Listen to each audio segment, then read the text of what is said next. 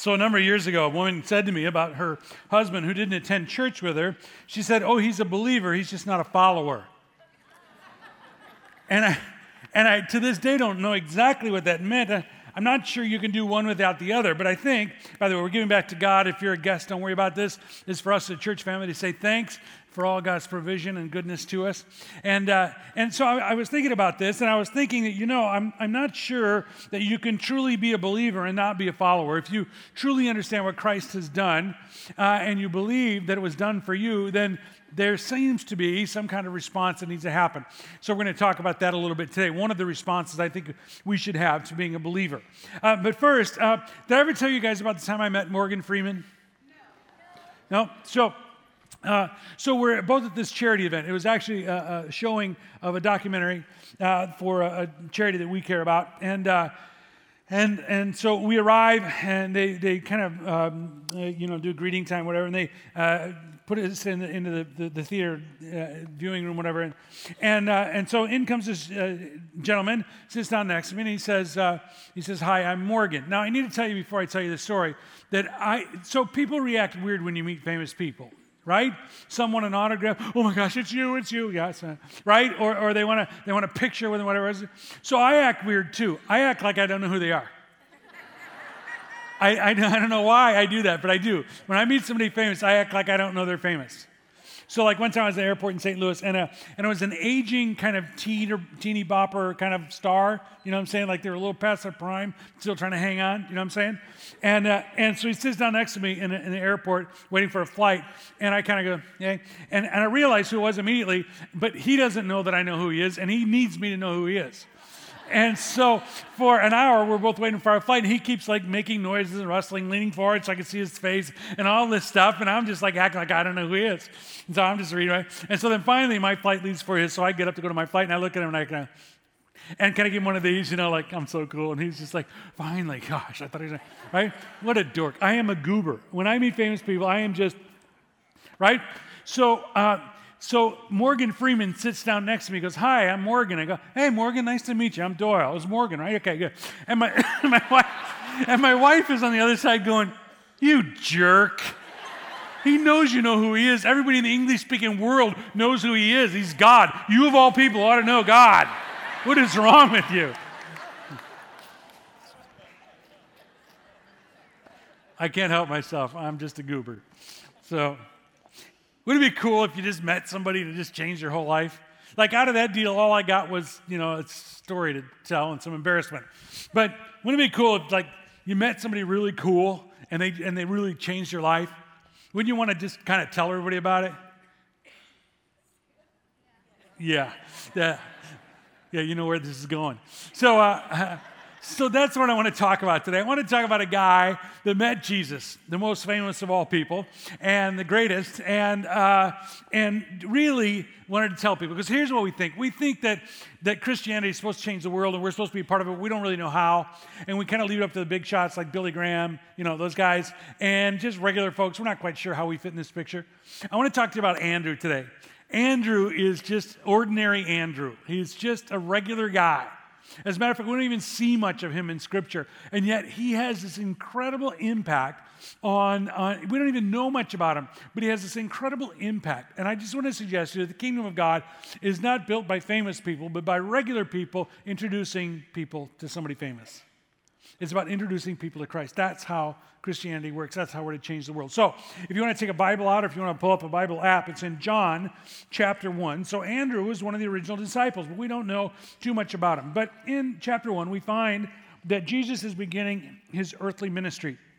And we find some interesting things here. John the Baptist, who went before Jesus, is pointing to Jesus as being the one. He's, he's, he keeps saying, I must decrease so that he may increase. In other words, he knows he is just the front man for the Messiah. And so uh, he gets some disciples to follow him. And John has a very specific message. It's kind of harsh. It's repent, turn your heart back to God, um, and, and, and you need to do that and get, get ready. And, and so when he sees Jesus, he points to Jesus. He says, Behold the Lamb of God. And so on this particular occasion in John chapter 1, there are two guys with John the Baptist. Uh, one of them is Andrew, that we're going to talk about today. The other one we believe to be John, the author of this book, even though he doesn't refer to himself uh, as the author. We believe probably those were the two with John the Baptist. And then they see Jesus. And here's kind of what that looks like in John chapter 1, verses 35 through 40. The next day, John was there again with two of his disciples. Uh, when he saw Jesus passing by, he said, Look, the Lamb of God. Now, the Lamb of God is, is a phrase that we may not understand. But if you were uh, a Jew uh, in the Old Testament times, you would know that a sacrifice needed to be taken, oftentimes a lamb, so that you could be forgiven. Taking the temple sacrifice so you could be forgiven for your sins. So when John the Baptist says, Look, the Lamb of God, he's actually predicting the cross. Now, the disciples, or the soon to be disciples, didn't necessarily understand what, what that was. They just understood that he was, that was a reference to a Messiah, a deliverer, if you will. They probably thought it was a geopolitical kingdom going to overthrow the Romans, establish the nation of Israel. Um, God was up to something much bigger than that, obviously. And yet they would have understood when it said the Lamb of God that this wasn't just another rabbi or teacher, that this was somebody um, pretty special. And so when John says that, they pay attention. It goes on in verse 37 When the two disciples heard him say this, they followed Jesus. Turning around, Jesus saw them following and asked, What do you want? And they said, Rabbi, teacher, where are you staying? Come, he replied, and you'll see. So they went and saw where he was staying, and they spent that day with him. It was about four in the afternoon. Now, we find some very interesting things in here. One is there is, on the part of Andrew, a spiritual hunger. The reason he is listening to um, John the Baptist is, is he's trying to find some answers. He's trying to find some answers about his nationality. He's always heard that the Jews were great one time and Jerusalem was, was uh, sovereign and all this stuff, and probably on a personal level. I think every person has spiritual um, hunger. They just don't know what to call it, and they're trying to fill it up with something else. And we write songs about it. Way back in the day, can't get no satisfaction, or still haven't found what I'm looking for. There's all kinds of things that we talk about. You can talk to someone. If you wait long enough, you will listen and hear where their spiritual hunger is. Maybe they will express disillusionment with, with the society we live in, or with their job, or with their family, or maybe even achievement itself didn't really bring, um, you know, the success didn't bring what they're looking for. We all have a spiritual hunger, and no matter what we try to fill it up with, it's still there. And so Andrew has this spiritual hunger. That's why he's listening to John the Baptist. And if John the Baptist, the one who's making so much sense to you, says this is the one you really need to follow, then I'm going to go follow him. And so, so Andrew and probably John followed Jesus. And, they said, and he said, What do you want? And, and, and he says, Well, where are you staying? Well, he doesn't care where he's staying. He, what he's saying is, Can we spend some time with you? Can we ask you some questions? Can we learn from you? Will you teach us uh, about this spiritual hunger inside? So here's kind of the point of this. The point of this is that Jesus says, Well, come, come and see. Now, here's what happens because everybody in the world has a spiritual hunger. The question is, who will open the door for them to explore that? Jesus says, Come and see. He just opens the door. Come on in. He said, he turns around and said, What do you want? Do you think Jesus didn't know what they wanted? He wanted them to know what they wanted. What they wanted was time with Jesus so they could ask questions, they could address spiritual hunger. I have, I have a presupposition, which whether people are uh, in touch with it or not, everybody has spiritual hunger. And it is part of my responsibility as a Christian to listen for that so that I can open the door so they can meet the most important person I ever met right? They don't need to meet me. I'm not that important. But if I can open a door so they can meet the most important person I met, the most important person I met is not my wife. She's number two. Number one is God. It changed my life through Jesus Christ. And so our job as Christians is not to go around preaching and beating people. That it's just to simply open doors when we have an opportunity to see somebody's spiritual hunger. It's about just conversations. It's not about memorizing the four spiritual laws and the Roman road and all these things. Those could be fine. It's just about being willing to have a conversation, to listen for an opportunity to open a door, a door to a significant spiritual conversation. That's all we have to do. So, one of the things I would challenge you to do is kind of evaluate your life, not by whether you got your to do list done this week or not, or whether you made a lot of money this week or not, but did you have any significant spiritual conversations this week? Did you help somebody move toward that door to finding the most important person you ever met, to meeting Jesus Christ, right? Have you, so have you had, so one of the things that we as a church often try to do is set up topics and subjects so that you could bring somebody and afterwards you could have a significant spiritual conversation. That's all it is, it's just talking.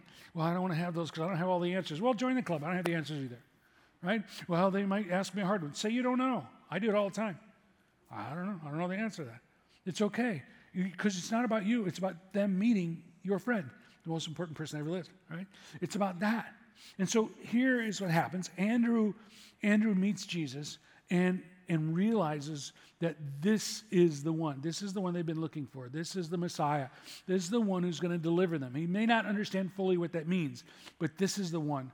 It's a powerful kind of picture of what happens when somebody meets Jesus. So he has a spiritual hunger, he has a spiritual conversation, and then he has a spiritual awakening.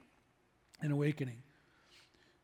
If we are to change our world, it's because we have had a, a spiritual awakening, a significant encounter with God, because otherwise we have nothing to share. I was, uh, I was thinking a while back about some people I knew at one point, and, um, and they professed faith. I think they were sincere about wanting to be Christians, and they knew some th- theology, a little bit of scripture. But oftentimes when I talked to them, I didn't hear much about God.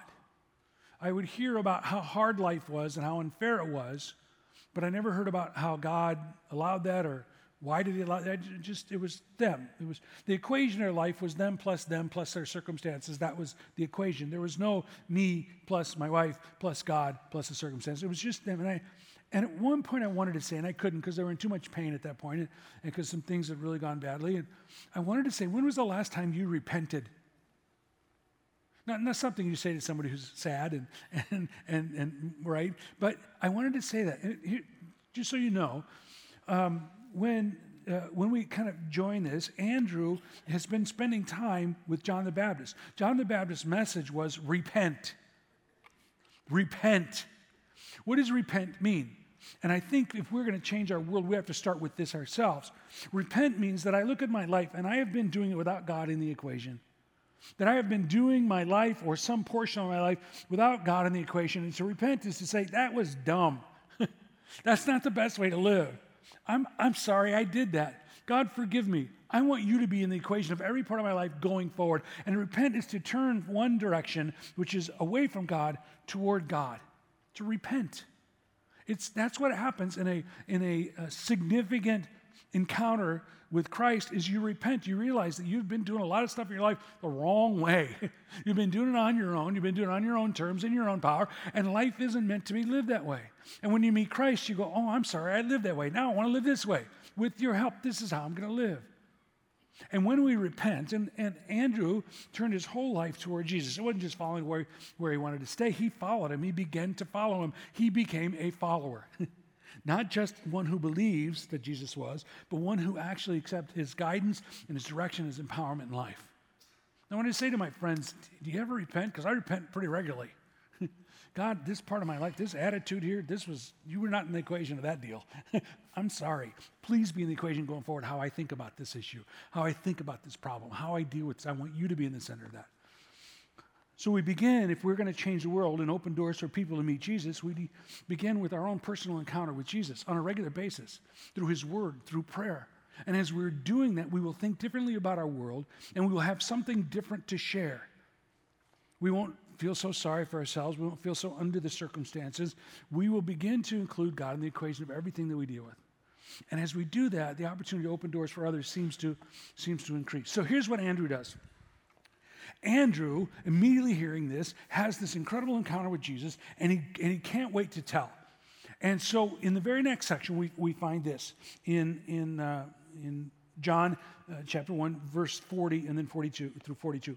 Andrew, Simon Peter's brother, was one of the two who heard. Now, right there, we have a problem. Andrew, who is Simon Peter's brother. Now, right there, we have a problem. It, it says in verse 41 the first thing Andrew did was to find his brother Simon and tell him. So now, I want you to think about this for a moment. So, something significant happened in Andrew's life. He was a spiritual seeker. He meets the Savior they have this encounter, and now he wants to tell his brother. But think about who his brother was. Do we have any second born children in the room? Any second born? Now, uh, so I don't know for sure if Andrew was the second born, but his brother was a big personality.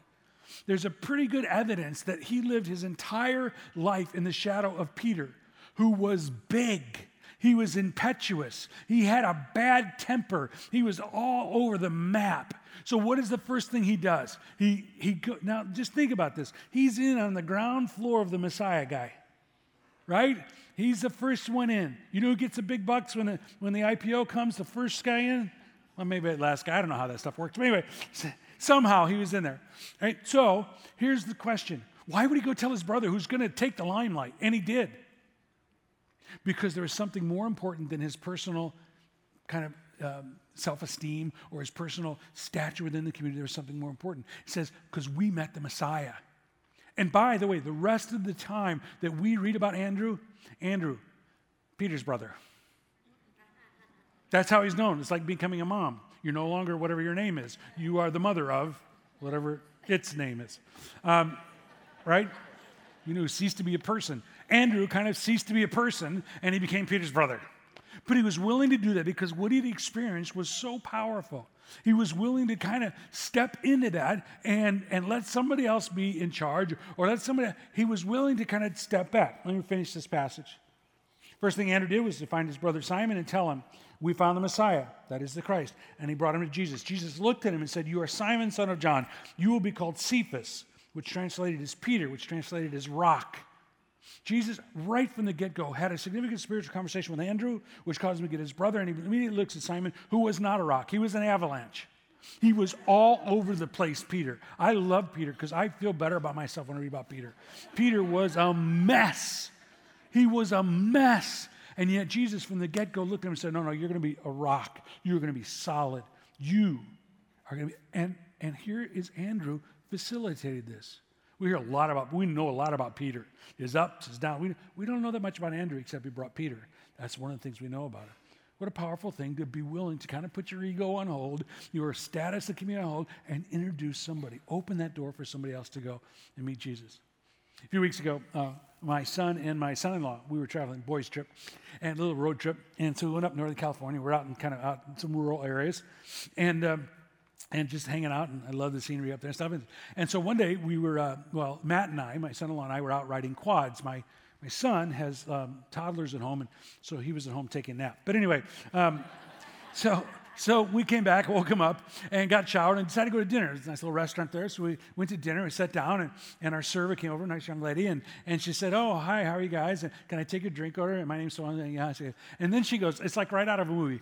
It's like, uh, You guys aren't from around here, are you?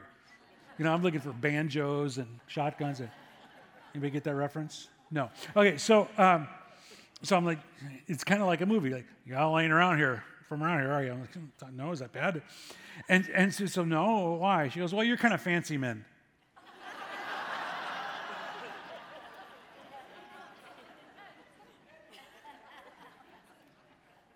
I, am rarely speechless.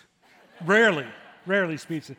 In that moment, I, I, I didn't know what to do.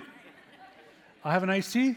Um, I, I, I, don't know. I, I, didn't know what to say to her. So, so she goes, gets her drinks order and goes back, and, and we're sitting there looking at each other going, What in the world was that? So she comes back and goes, You just kind of said we're fancy men. What did that mean? And she didn't like apologize or anything. She said, Well, like, you know, like I could tell you guys have showered. Is that not normal up here? Uh, not something we do anymore? Or what? And, and, and she says, and, and well, you, you kind of smell good. Matt, you wore cologne. No cologne when you're out in the rural area. No cologne, Matt. So I'm like, okay. So it was just weird. And so she goes back, and, and we're like looking at each other going, what, what just happened here? Because we smell good, we're fancy men?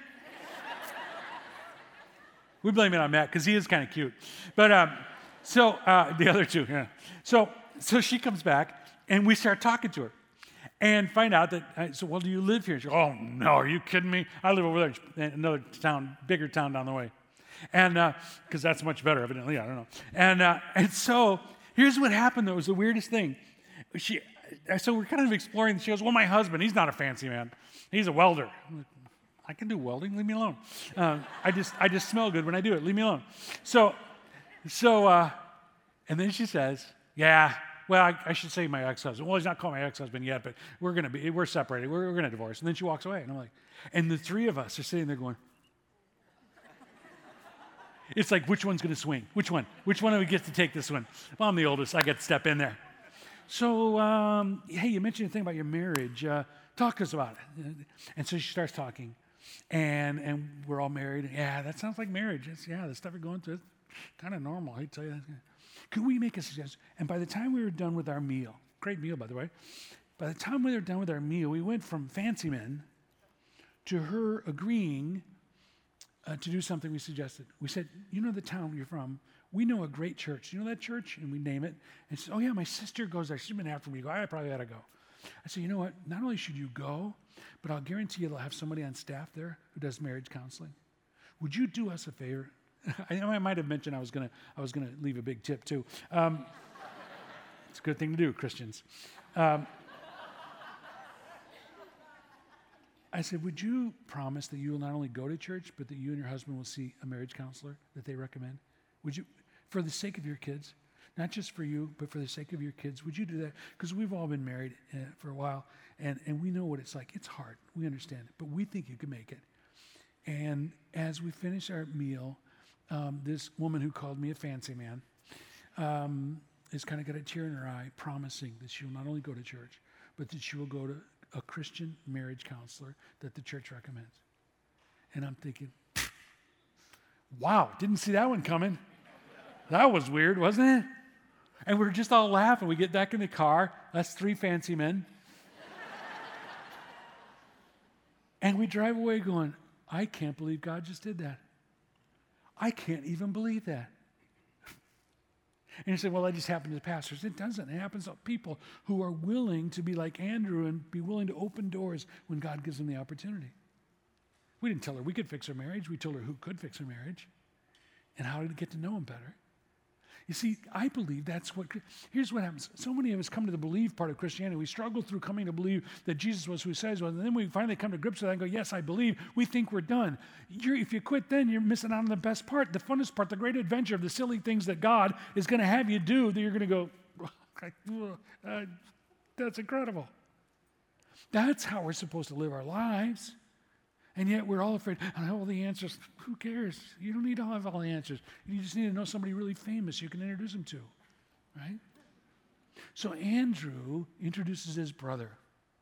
If you, if you read on in John, you'll find in chapter 6 that something else happens, and I think it's really interesting because Andrew's faith is growing and he's not easily defeated in his faith. Some of us are so afraid, yeah, God is great, God is powerful, God created the earth, but he couldn't help me share my faith with my neighbor because that's just too much.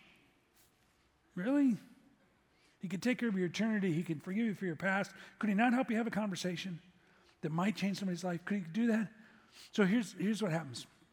It's, uh, it's in, in chapter 6, verses 5 through 9. When Jesus looked up and saw a great crowd coming toward him, he said to Philip, Where shall we buy bread for these people to eat? He asked this only to test him, for he had already had in mind what he was going to do. By the way, the crowd was about 5,000 men, plus women, plus children, and so it was a big crowd. Philip answered, um, it would take more than a half year's wages to buy enough bread for each one to even have a bite. Another of his disciples, Andrew, ordinary Andrew, by the way, listen to this. Another of his disciples, Andrew, Simon Peter's brother, Andrew, Peter's brother, you know the one, um, spoke up. Here's a boy. He's introducing somebody else in the picture again. Here's a boy with five small barley loaves and two small fish. But how far uh, will they go among so many? In other words, he doesn't know how this is going to get solved. But again, he's bringing something, a little boy, to Jesus. So I don't know how this is going to work. I don't know what you're going to do with this, but, but this is something. You know what Andrew had? He had an optimistic faith. I read that phrase recently, optimistic faith, and I thought, but that's redundant, isn't it? Is there any other kind of faith you can have? Is it possible to have a pessimistic faith? I mean, I know some Christians that are trying, but the reality is, faith, by its very definition, is optimistic. If I truly believe there's an almighty God who created the heavens and the earth, and then because we as human beings turned our back on him, he came to reconcile us to God, even dying to forgive us for all the mistakes and sins we've had, and was raised uh, from the dead so that I could be in heaven forever, how can I be anything but optimistic? It doesn't mean I'm in denial about the condition of the world or even my life or my body for that matter. I'm realistic and yet I'm optimistic because at the end of the day, I know where I'm spending eternity and I know who's got my life in his hands. I know that I am optimistic. Here is Andrew. I, we just got some loaves and fishes. I'm just giving you what I got. I, that's all I got. I don't know. Sometimes we, I believe, are not allowed to open the door and fully introduce somebody to Jesus. Sometimes we just push the door open a little bit more so a little more light comes in. Sometimes that's all we get to do. But if we'll do that, if we'll have the courage to just push a little bit, God can do some amazing things with that. So not long ago, I had to call a plumber. At midnight, on Sunday night, the day before Labor Day, because I drilled a hole in a water main. And I was on the verge of divorce.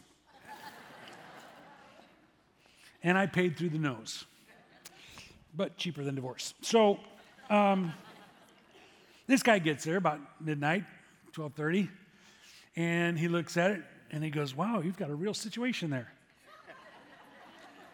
It's kind of why I called you, big guy. And uh, and so he doesn't tell me what he's going to do.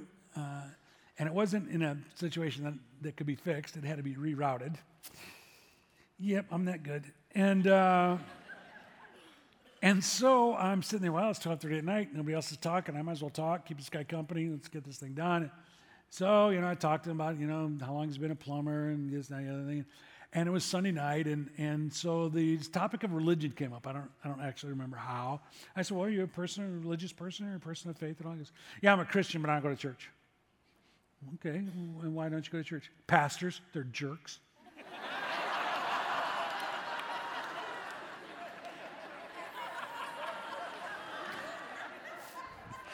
I'm not lying to you. I'm not lying. And right then I had this thought God, this is funny. This is funny. I get it. I drilled a hole. I deserved it. I get it. Okay. Let's see where this goes. Because, you know, I could have walked away and gone, yeah, I'm glad I'm a banker. But, and I had that thought. I thought about it. Then I didn't think he'd buy the banker thing. So, uh, so I said, okay, here we go. It's going to be interesting. So, uh, why would that be? I mean, I agreed with him first. I agree. Most of them are. Uh, not all of them, though.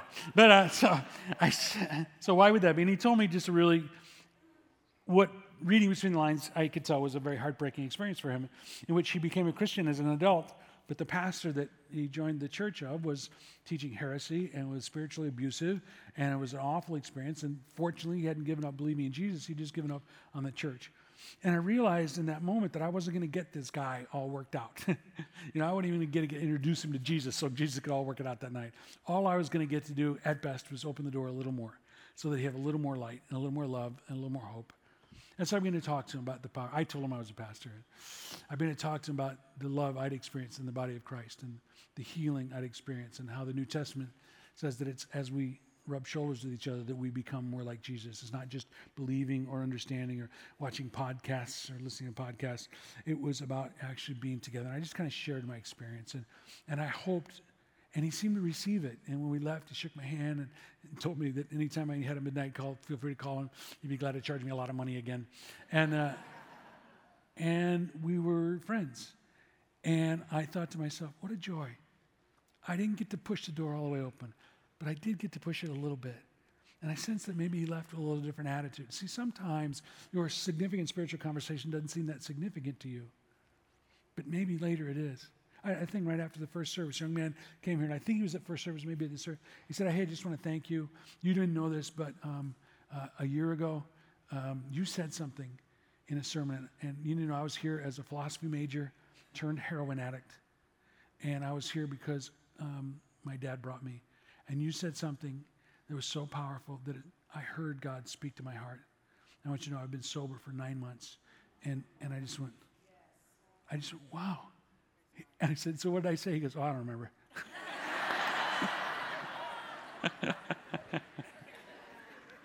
he didn't say it quite like that. He, he, I, I don't think he remembers what I said, but he knows that God spoke to his heart in that moment.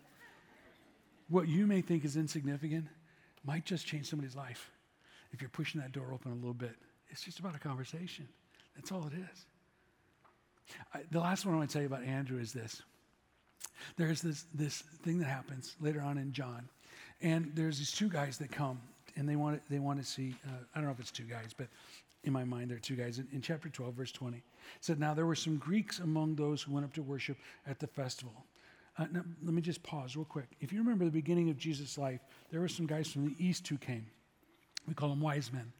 Now we're looking at the other end. This is kind of a parenthesis. There's some people from the West. They are Greeks. Both of these groups are people who were unclean, untouchables for the Jews. There was no way that a, that a student of a rabbi would ever bring a Gentile to come meet their rabbi. That would be to expose him to sin. That would be to expose him something beneath him. There was no way that would happen. That was just out of the question culturally and religiously. You would not bring a non-Jew to your rabbi.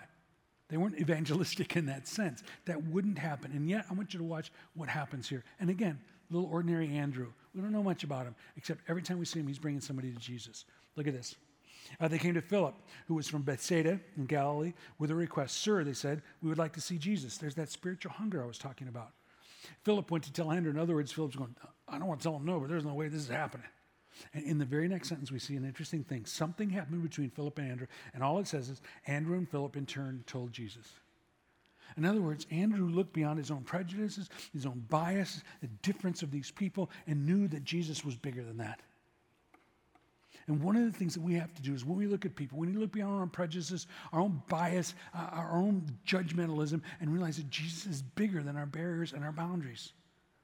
And have conversations with people we never knew we could, and open doors for people you never thought you would. So, Val, my assistant, was telling me a great story. Uh, part of our Rooted program, which we had a great launch this week, uh, she went through an earlier uh, session of that. And in her service project, they went to, um, uh, to, to up to Project 54 up in, uh, and I point that way because the founder is sitting over here. Uh, it's, a, it's a ministry that he started in, in, up in LA on Skid Row, and they just care for people. And part of their philosophy is they don't just feed them, they have conversation. It sounds biblical, doesn't it? And so you sit down and have conversation in addition to giving. She said, so I arrived and all the and, the, and all the food serving spots were taken, so I was going to have to talk to somebody.